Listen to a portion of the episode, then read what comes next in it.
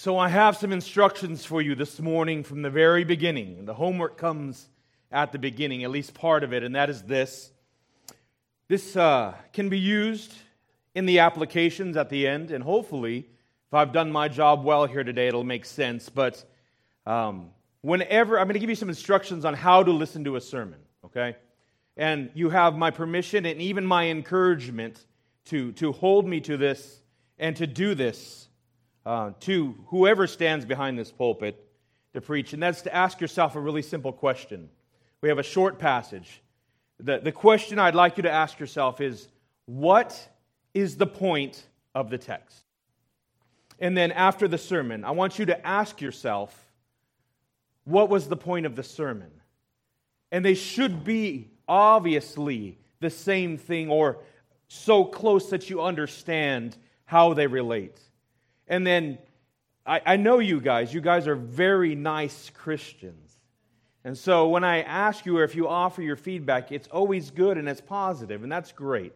And I hope it's sincere and genuine, but if it's not, you have, again, my encouragement to come and say, why didn't you mention this or that? Because this is participatory, brethren. I am standing here with God's word before God's people, and I'm saying, essentially, if this is done well, this is what God is saying. And so there is a responsibility on the hearers to be engaged and to be testing all things by the word of God. The question isn't, was it captivating? I hope it is. Is it funny? Is it applicable? All those things should be there. But the litmus, the test is the point of the text the point of the sermon? So with that, I have an introduction to you. After our introduction, we'll read our text. I'll ask you to stand at that point. Over 60 years ago, a Presbyterian minister named Donald Gray Barnhouse, he wrote a poem. It was entitled, "If Satan Took Over Philadelphia." I've adapted it to our current setting, and my poem's entitled, "If Satan Took Over San Diego." If Satan took control of San Diego, the marijuana dispensaries would be closed. Pornography would no longer be accessible on the internet. The homeless would be removed from the streets. The gas lamp district would close promptly at 8 p.m. Drag time story hour would be abolished from our libraries. Children would walk around with their heads held high, saying, "Yes, sir," and "No, ma'am," their cell phones rarely leaving their pockets. Every Sunday would find the roads empty as everyone would be at church, and Christ would never be preached. I want you to understand from the start of this passage that we will be looking at a text that has some very clear imperatives. And Charlie, thank you for doing such a good job with the background. You set such a great understanding of the text. Clear commands come from the Scripture as to how Christians should and should not act. However, these commands, ripped apart from the motivation of loving Christ, will serve to do nothing more than to yoke you to empty moralism, powerless legalism. At the heart of every command given to the children of God, by God, lies a desire for us to walk in the light, in fellowship with our Creator and King, motivated by a love for Him. Does that make sense? Okay. All right. I'll do my best, brethren. With that, stand with me, please. I will read our text for today.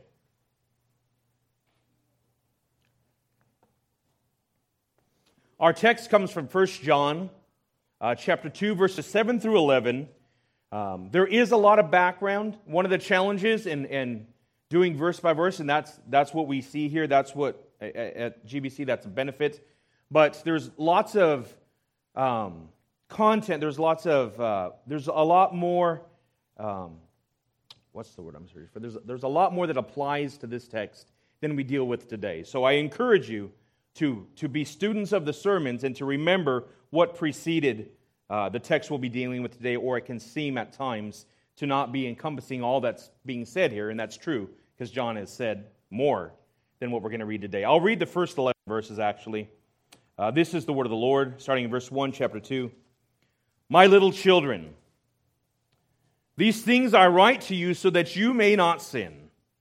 And if anyone sins, we have an advocate with the Father, Jesus Christ the righteous.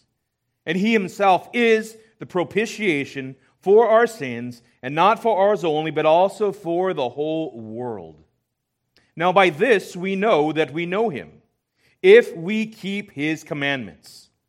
He who says, I know him, and does not keep his commandments is a liar, and the truth is not in him. But whoever keeps his word, truly the love of God is perfected in him. By this we know that we are in him. He who says he abides in him ought himself also to walk just as he walks. Then our text for today, brethren, I write no new commandment to you, but an old commandment which you have had from the beginning. The old commandment is the word which you heard from the beginning. Again, a new commandment I write to you, which thing is true in him and in you, because the darkness is passing away and the true light is already shining. He who says he is in the light and hates his brother is in darkness until now. He who loves his brother abides in the light, and there is no cause for stumbling in him. But he who hates his brother is in darkness and walks in darkness and does not know where he is going, because the darkness has blinded his eyes. Our mighty God, your word is perfect, and we've come today, Father, to hear from our God. Open your word to us, Father. May we love Christ more, and in turn, may we love one another more. Father, help us, we pray, in Christ's name. Amen. Thank you for standing. You may be seated. You guys are a quiet bunch this morning. I encourage you, if the Holy Spirit is illuminating the point, if I am explaining things well, feel free to affirm that with amen. I have 3 points today. They will come up in succession. I won't give you all three of them now. But the first one, I will tell you, is an old commandment explained. In fact, I don't think I told you the name of my sermon, which is a new old commandment. So the sermon is a new old commandment. Our first point is an old commandment expanded. Verses 7 and 8, or 7 and 8a.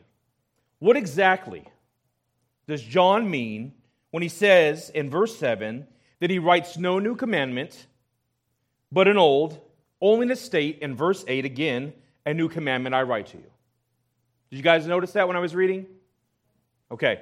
Brothers and sisters, I would hope that when we approach the Word of God, that when we see things like this, that we don't just gloss over them, that we don't say, oh, that's strange, and then keep reading till we find something that is a little easier to understand at our first reading. I would hope that we would come to the text, or I would encourage you to come to the text, as we will today, and to say, John, what exactly do you mean by this? Why do you write this way? Why do you talk this way? Why has the Holy Spirit inspired you to lay out His truth in a way that seems immediately contradictory on the surface, right? So, with these things in your mind, let's look at the text and let's ask ourselves some questions, and let's see what the text itself reveals about itself. Turn with me to Matthew chapter 22, verses 34 through 40. And while you turn there, I have a couple of verses that stand by themselves that I want to read to you. So you're turning to Matthew 22. From the Old Testament, I'll just read this to you. You don't have to turn there. Leviticus 19:18b, the second part. You shall love your neighbor as yourself. I am the Lord. And then Deuteronomy 6:5, you shall love the Lord your God with all your heart, with all your soul, and with all your strength.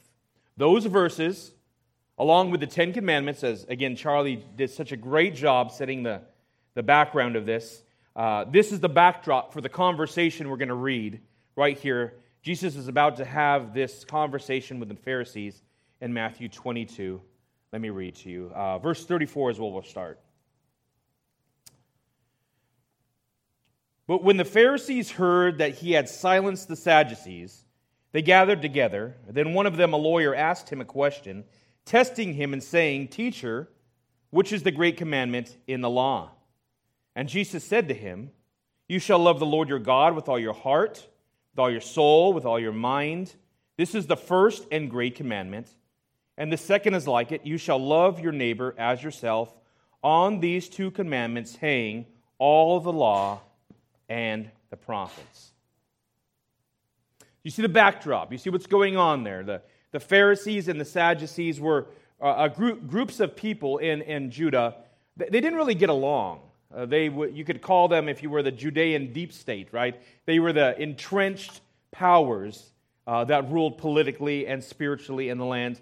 Not getting along, but like we are today, as we see, because we're the same people, whenever something comes in and challenges that power structure, people that don't normally get along will be glad to get along to keep that threat at bay. And so that's what's going on here. The Pharisees knew that Christ had stumped the Sadducees. And so this Pharisaical lawyer, this Pharisee lawyer, comes and he doesn't necessarily ask a question, or he does ask a question, but the goal of his question is not information, right? You see that? What was his goal? Why did he ask him a question? You see that? To what? To test him, right? He asked Jesus a question to test him. He wanted to get Jesus to say something controversial. Well, if they were listening to what Jesus was teaching, Jesus said lots of controversial things, but it was only truth, right? He's trying to trap him here. And Jesus' response is essentially a summary of the Old Testament, right? He refers back to the passages that I read from Leviticus, Deuteronomy. He summarizes the Decalogue, the whole Ten Commandments.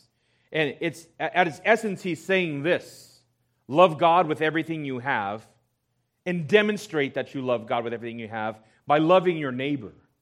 Or loving God is the greatest, but the second is likened unto it: love your neighbor as yourself. That's what's going on there. That's his answer to this. Jesus tells us all of the Old Testament can be summarized by the idea of loving God with all your heart, mind, and strength, and your neighbor as yourself. This is the old commandment John is referencing. John assumes the reader has a point of reference here. And I assume that also, that you understand that is the great commandment. An understanding of the duty to love God and neighbor. And on that foundation, John is now going to give a new commandment. So you tracking with me, you follow what's going on here. This old commandment that he references at the very beginning of verse 7 there is as likening back to this idea that we love God with everything as primary affection, and then our neighbor as ourself. And on that foundation, John is going to give a new commandment, which is not a new commandment at all. Rather, it's an expansion. He's giving an expansion of what that is, a fuller application of what obedience looks like based on the demonstration of the finished work of Jesus Christ. So what's changed? The commandment is not changed.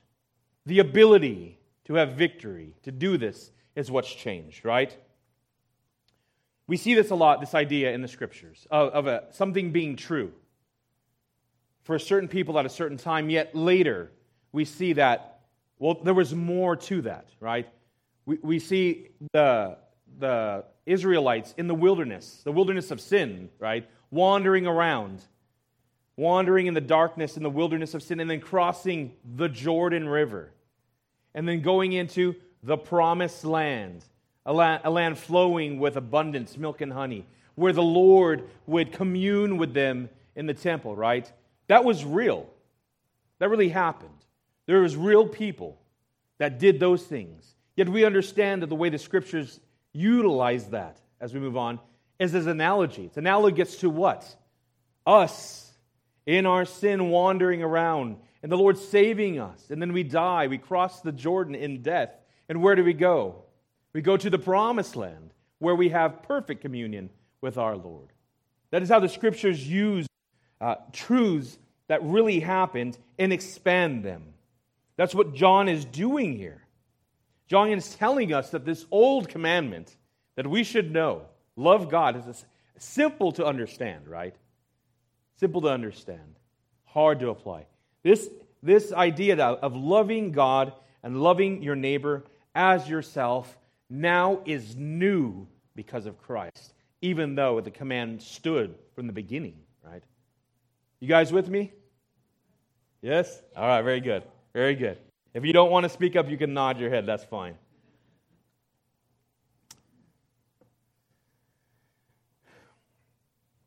So how is this old commandment made new? Oh, I explained that a bit already. It's made new in the sense that we have the Holy Spirit. We have the Holy Spirit indwelling us and are actually capable of progressing in obedience. This is real, brethren. There's a sense that the saints of the Old Testament that we will be in glory with did not have the same tools, or tool singular, the Holy Spirit, available to them. This old commandment that was applicable to them, they could never display the same level of obedience as we have the option to do.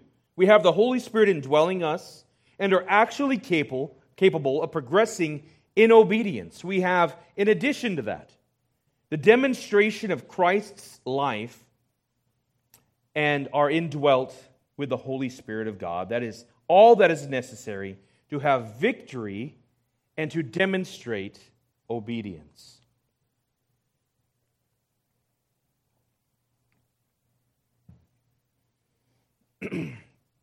Now, as it was stated earlier, as I mentioned in the opening, the introduction, there is a lot of application here. Or there is a lot of emphasis on these things being evidences of love, being demonstrated.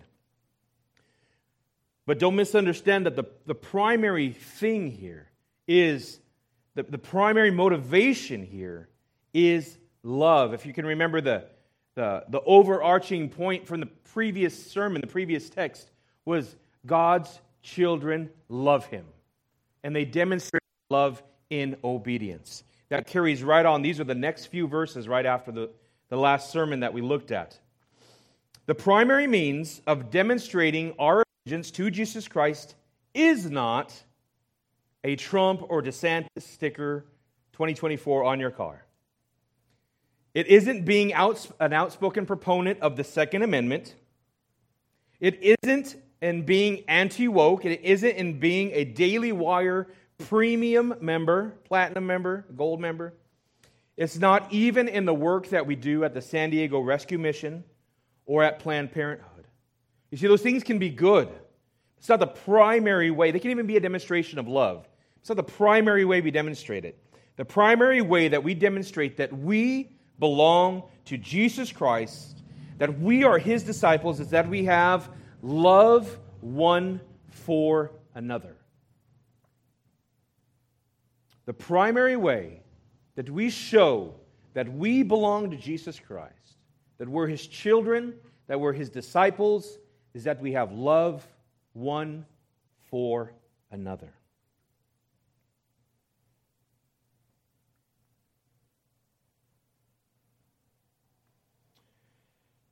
This love that we have for one another, it produces action. Like we say in our family, love is a verb, right? It's not an adjective. You can use it as an adjective. Love is an action. It produces something. So free yourself of these sentimental ideas that we have about love being just this warm and fuzzy feeling inside of us. Our culture has done a tremendous disservice to us, right? We all live in this culture. We're all influenced more than we realize. A terrible disservice to twist what love actually is. It's the rom-coms, it's the post-apocalyptic vampire romance stories, all the weirdness that's out there. We reject that, but those ideas come in, right? That love is how you feel. But that's not the way the Scriptures talk about love. Love is a verb. Love produces action. In fact, to take it a step further, I would say the human way of thinking about love is that our actions, that our emotions precede our actions. So because we feel love, then we do these things. And we often operate like that, but that's not biblical love. Biblical love says we set our mind on things that we have to do.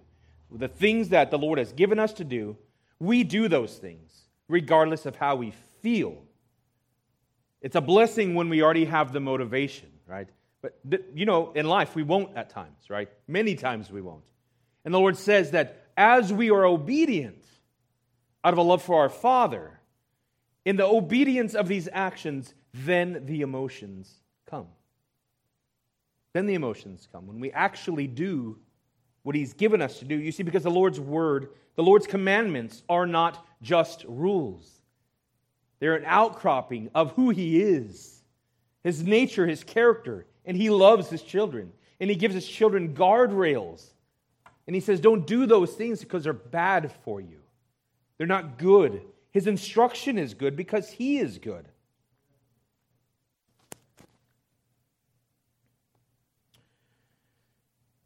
So free yourself of a sentimental idea that love is a secret feeling hidden deep in your heart.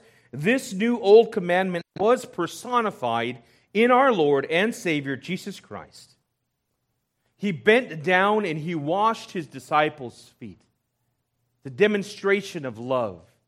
You know the historical context, I assume. Maybe you don't. Feet were disgusting back then. They still are, but even worse, right? They walked around unpaved roads where the animals walked. They had sandals.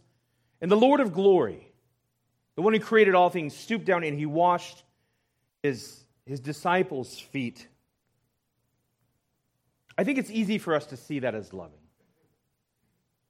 There's other examples that are maybe a little more challenging. He rebuked Peter in his error, calling him Satan, when his misguided statement, Peter's, was a contradiction to what Jesus said must happen. Jesus calls him Satan. Think about that. We read, Charlie read in that passage, that God is love, right? You hear if you do street music, if you share, if you do evangelism just with strangers, you're going to hear that God is love, right? And that what that means is God is okay with every unholy thing I do because He's love, right? That's that wrong understanding of love. If you're paying attention closely, and I tell you what, I was quite familiar with that passage. I picked it out for today, but I noticed something when he was reading it I didn't notice before. Right after the Scriptures define God as love, the definition of love, he turns around and talks about liars. Seems unloving, doesn't it? To call somebody a liar. Brethren, it's not unloving at all to be honest with a person. Oh, we can have sinful motivations. I can't wait to tell them what a liar they are. I'm not talking about that. I'm talking about being honest with a person. Jesus' love for his disciple, Simon Peter, Petros, the rock he would build the church on. His motivation, being the definition of love, was to rebuke Peter in his wrong thinking, to starkly hit him with the idea that he was espousing demonic plans. This was an act of love. So he washed his disciples' feet. He rebuked Peter. There's many more examples, many. But the last one I'll give you here is our Savior demonstrated His love for His wayward, faithless, cowardice children by going to the cross and taking on Himself the wrath of the Father that we deserve. Right? The most defining momentary act, the demonstration of love, is to take the grief of someone else, the penalty, it's much bigger than that, talking on a human level. That there's somebody that you care for that has made a mess of things and justly deserves what's coming at them. Yet you voluntarily, not so you can tell everybody how great you are, but because of your love for them, you take the trouble for them. That is biblical love. That is taking that hardship on yourself for no benefit of yourself, motivated by love. That is personified by what Christ did. And not gaining anything. God was in need of nothing, is in need of nothing, will never be in need of anything. By definition, He is God. But willfully Christ took on the wrath of the Father that we deserve in a demonstration of love for us, reconciling unworthy sinners, and then tells us, love me and love your neighbor as yourself. Demonstrates it first, and then calls us to obedience motivated by love. That is our first point. Our second point, it leads us to our second point. The light dispelling darkness. The shorter point, it's just taking that last half of verse 8, where John references light and darkness, or light overcoming darkness. John adds a statement at the end of verse 8. He tells us this new commandment is true because the darkness is passing away and the true light is already shining. So again, if we're paying attention, you might be a lot smarter than I, and it wasn't as difficult at a first reading through this, analyzing it. What does it mean? Why does John speak this way? I'm going to tell you an old commandment. Actually, it's new, and it's true because the darkness is passing away and the light's already shining. That might be a little easier to understand, but why tell us this? What does the Holy Spirit want us to see in applying this? He's given us work to do, and then told us that the dark is passing away, the light's here. What does that mean for us? If we're following John's inspired writing, we may be puzzled about how this statement relates to loving God and your brother. Maybe not. But it's clear that John understands the limited perspective of man, that although cultural changes, technology changes, specific challenges will arise, nevertheless, sinful man always has a propensity to think that things were just easier before. Obedience was just easier before. If we're really focusing in right now on loving one another, loving our brother and sister, know that by nature, the majority of us would think about it like, well, that was just easier then, it's harder now. True? Yes, no? Does it seem like that? I think it does. How much easier is it to love God without the distractions of email, text messages, social media, without a heavy workload, the kids' sports, music lessons? How much easier was it to love your neighbor when we lived in an agrarian society? We passed each other in the marketplace. We have air conditioning at our house. Our neighbors have air conditioning. We rarely see them. We're always inside, right? How much easier would it have been for them? Now it's just so much harder. That is how we tend to think. But the truth of the matter is, at some level, some things generally are harder. But many things are easier. Many things are easier now for us when it comes to loving our brothers and sisters. If I wanted to provide a meal for you, that's one of the smallest things, right? I can send it to you from my phone in 5 minutes and it just arrives at your house.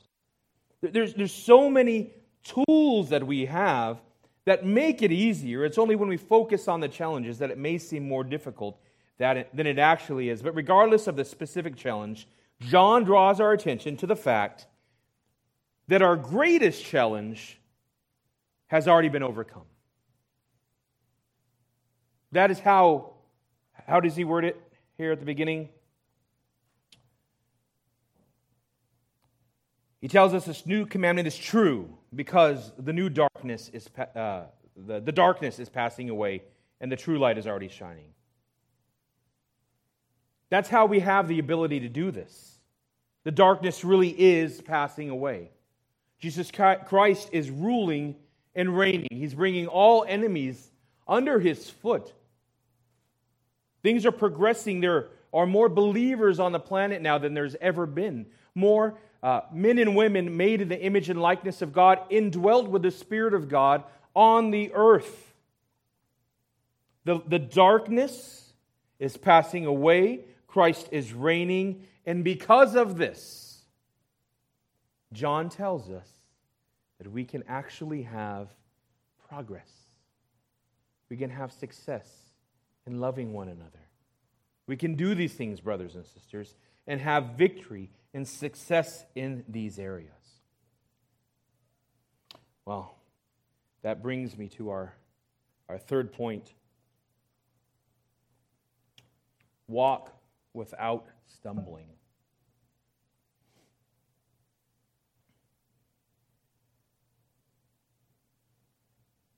So John tells us of an old commandment that's new. Love God, love your brothers and sisters. He tells us this is a true statement. Christ is reigning and the darkness is passing away. And then he tells us in verses 9 through 11 to do this without stumbling. In these last three verses, John gives a contrasted way of living.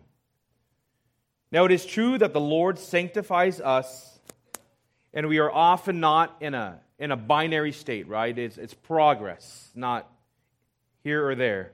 We grow in holiness. It is a process. However, we're never stagnant.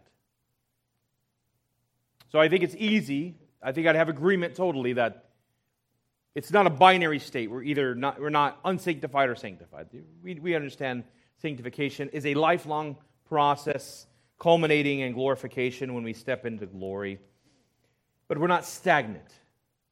So don't think that we're stagnant. What do I mean by that? Thank you for asking. We are actively growing in holiness, or we're hardening our heart.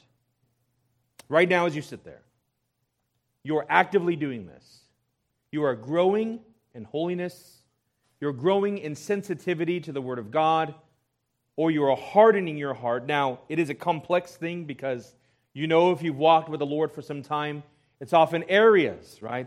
Wherever the Holy Spirit is illuminating, you're working there, and you see the growth, and then the areas you ignore, sometimes things kind of come back up.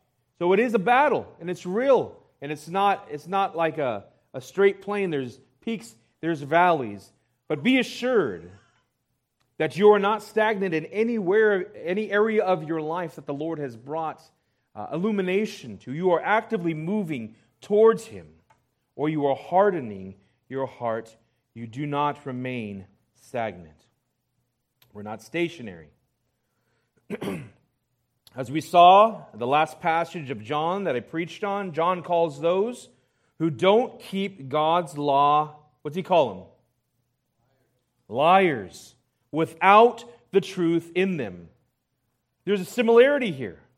John says the Christian who says he is in the light yet hates his brother is in darkness, stumbling around. Let's look at just a portion of what Charlie read in 1 John 4, 20. It's just a page over probably for you guys.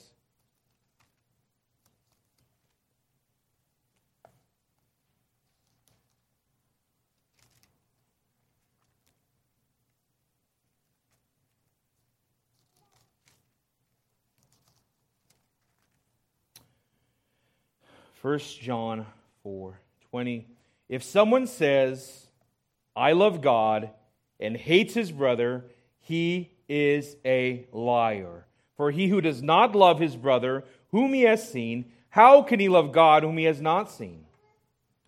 And this commandment we have from him, that he who loves God must love his brother also. John lays out here a very logical argument. Very logical. The greater commandment is to love God. That is the greater commandment, right? The second is likened unto it. So in order of importance, God is at the top. In order of importance, in the commands, God is at the top. Love God. But when it comes to obedience, when it comes to a demonstration of this, giving outward signs of love, but when it comes to obedience, when it comes to giving outward signs that we love God, our love for one another is the first demonstration. So God is at the top when it comes to importance, and the second is like it, love our neighbors as ourselves. But the demonstration, the first demonstration that we will see is how we treat one another, especially that peculiar love that we should have for the brethren. Remember when Jesus forgave the sins of the paralytic man in Matthew 9? You guys remember that account? The scribes thought it was blasphemy that Jesus would pronounce the man forgiven. Who can forgive sins but God, I think they responded. You remember that? But Jesus displayed that he had the power to forgive sins by commanding the paralytic man to rise up and walk. You see, the greater miracle was what? It was the forgiveness of sins. That was the greater miracle. But because that could not be perceived by the eyes Christ gave, his adversary's visible proof of something important, but still of less significance, and that's what we're talking about here. So the paralytic man is forgiven his sins. That's the great miracle, the greatest miracle for an individual. But the demonstration that Christ had the authority and power to do that was he healed his physical body. And in like manner, the greatest thing is to love God with all your heart, soul, mind, and strength. That is the great thing. But the demonstration to know that you are doing that, that this happening in our hearts, is how we treat one another. That is the demonstration.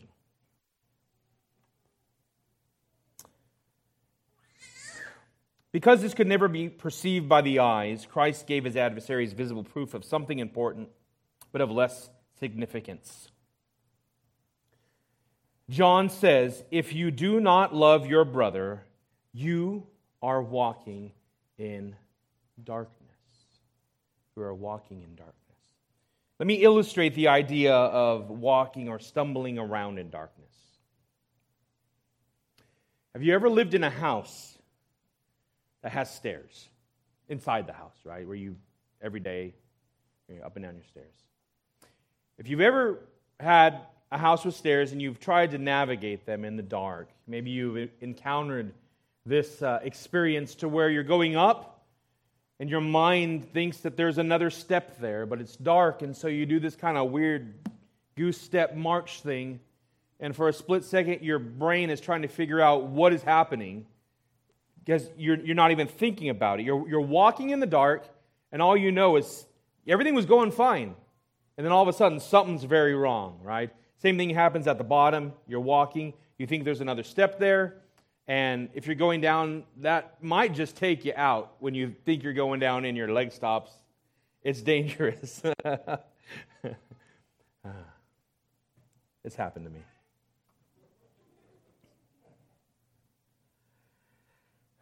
Here's the point.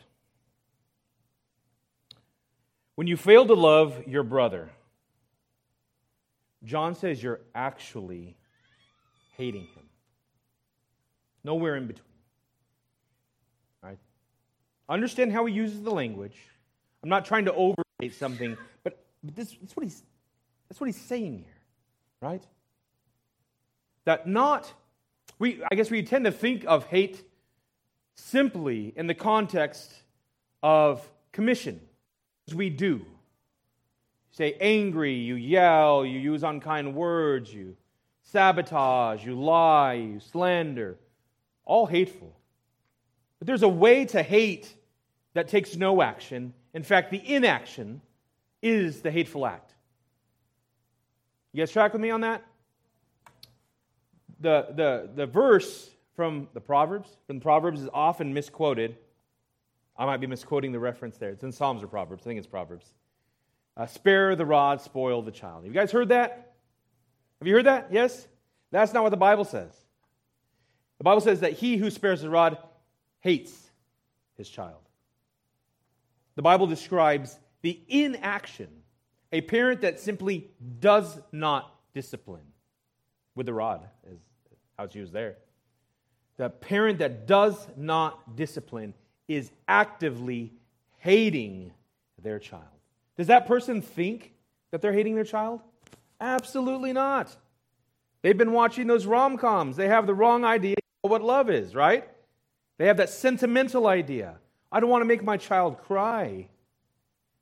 And they'll pay the penalty of that, won't they? Unless God graciously steps in. He often does. That's not the guarantee. We are told to discipline our children, and to not is an act of hate as defined by the Scriptures.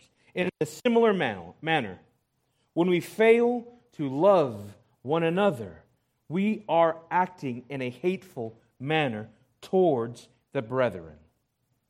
God is gracious. God is kind. Often we do this out of ignorance. And the Lord deals with us kindly. He is a holy God, and He deals with sin. But as a loving Father who opens and illuminates the heart and the eyes and the ears, and the Lord says, the Holy Spirit says, He brings to remembrance, not in an audible voice, He brings to remembrance His Word, sermons, things you've read, theologically rich songs. You think, I don't do that. I ought to care about this. I got to speak with that person. I got to reconcile with this person. I got to reach out. I got to do these things. Again, much in this sermon is actually due, but you must take the context of this love for God that produces this action. Right? All of this is instruction for children of God. This is not general person, this is how you be a good person. No.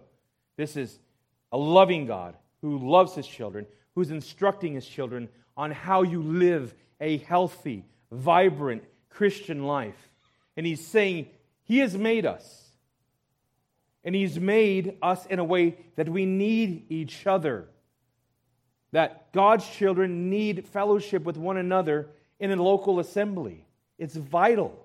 And then when we get together, we ought not to be just our own little atomistic people who just kind of sit in the same room for too long every Sunday, right? Right?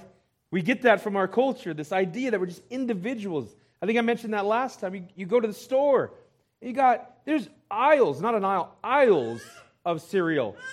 They're like all the same thing. But if you want blue crunch berries or red crunch berries, they got it for you there, right? We come with that in our minds. We come here and we get our own little segmented pews. Nobody get too close to us. There's a line. Stay away from me. And we I'm not saying you guys do that, but that's in our thinking, right? We're bombarded with it constantly. We come here, and God has told us we are to live in community. We need one another. We're built for one another in fellowship and community. Well, I have some applications for you. I will explain what I mean in the applications. There is a book I read last year. It was a little convicting. It was called, by Doug Wilson, How to Exasperate Your Wife. And there is a cartoon of a man in like leopard underwear standing on a couch holding the remote control victorious, right? And the idea, the way that it's laid out is, look at, this is how you would do something bad, and then the reader reads it, and like, I think I might do that. So that's the idea behind this application here, that maybe this will stick in our minds a little better. As I was mulling over, how do I illustrate this in a way that we can take with us, right? So tips, the first application is tips for hating your brother. Tips for hating your brother. Number one, lie. When someone at church asks you how you are doing, always say fine, even if you're not. Telling the truth can be uncomfortable or awkward. In addition, sharing your struggles may result in people praying for you or drawing closer to you. This could result in unsolicited text messages of encouragement or even someone showing up with a meal for you. Right? Terrible. The second subpoint, tips for hating your brother. So lie and then wait. If you see someone making sinful, dangerous, or just unwise choices, never offer a kind word of correction, especially from the Scriptures. This could result in them not enjoying their sin as much as they were, or even lead to repentance. Remember, secret love feels more holy than open rebuke.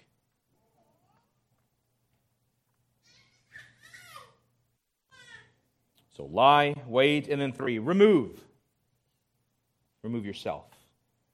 Avoid prayer meeting, small groups, and the elders meeting. At these meetings, and all other ones, at these meetings, people have been known to share praises, burdens, or even their feelings. Yuck. Attending these meetings with any regularity could result in you seeing someone cry, disagreeing over an interpretation of the text, or sharing important feedback with the elders. These meetings can be long, and they'll hamper your opportunities to binge your favorite streaming service or social media. Although hating your brother comes naturally to your flesh, you will have to work hard to overcome the Spirit's prompting. With practice, it gets easier.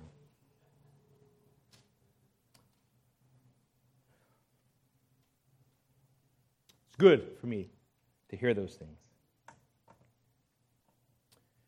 Second point of application. Walk in victory. Walk in victory.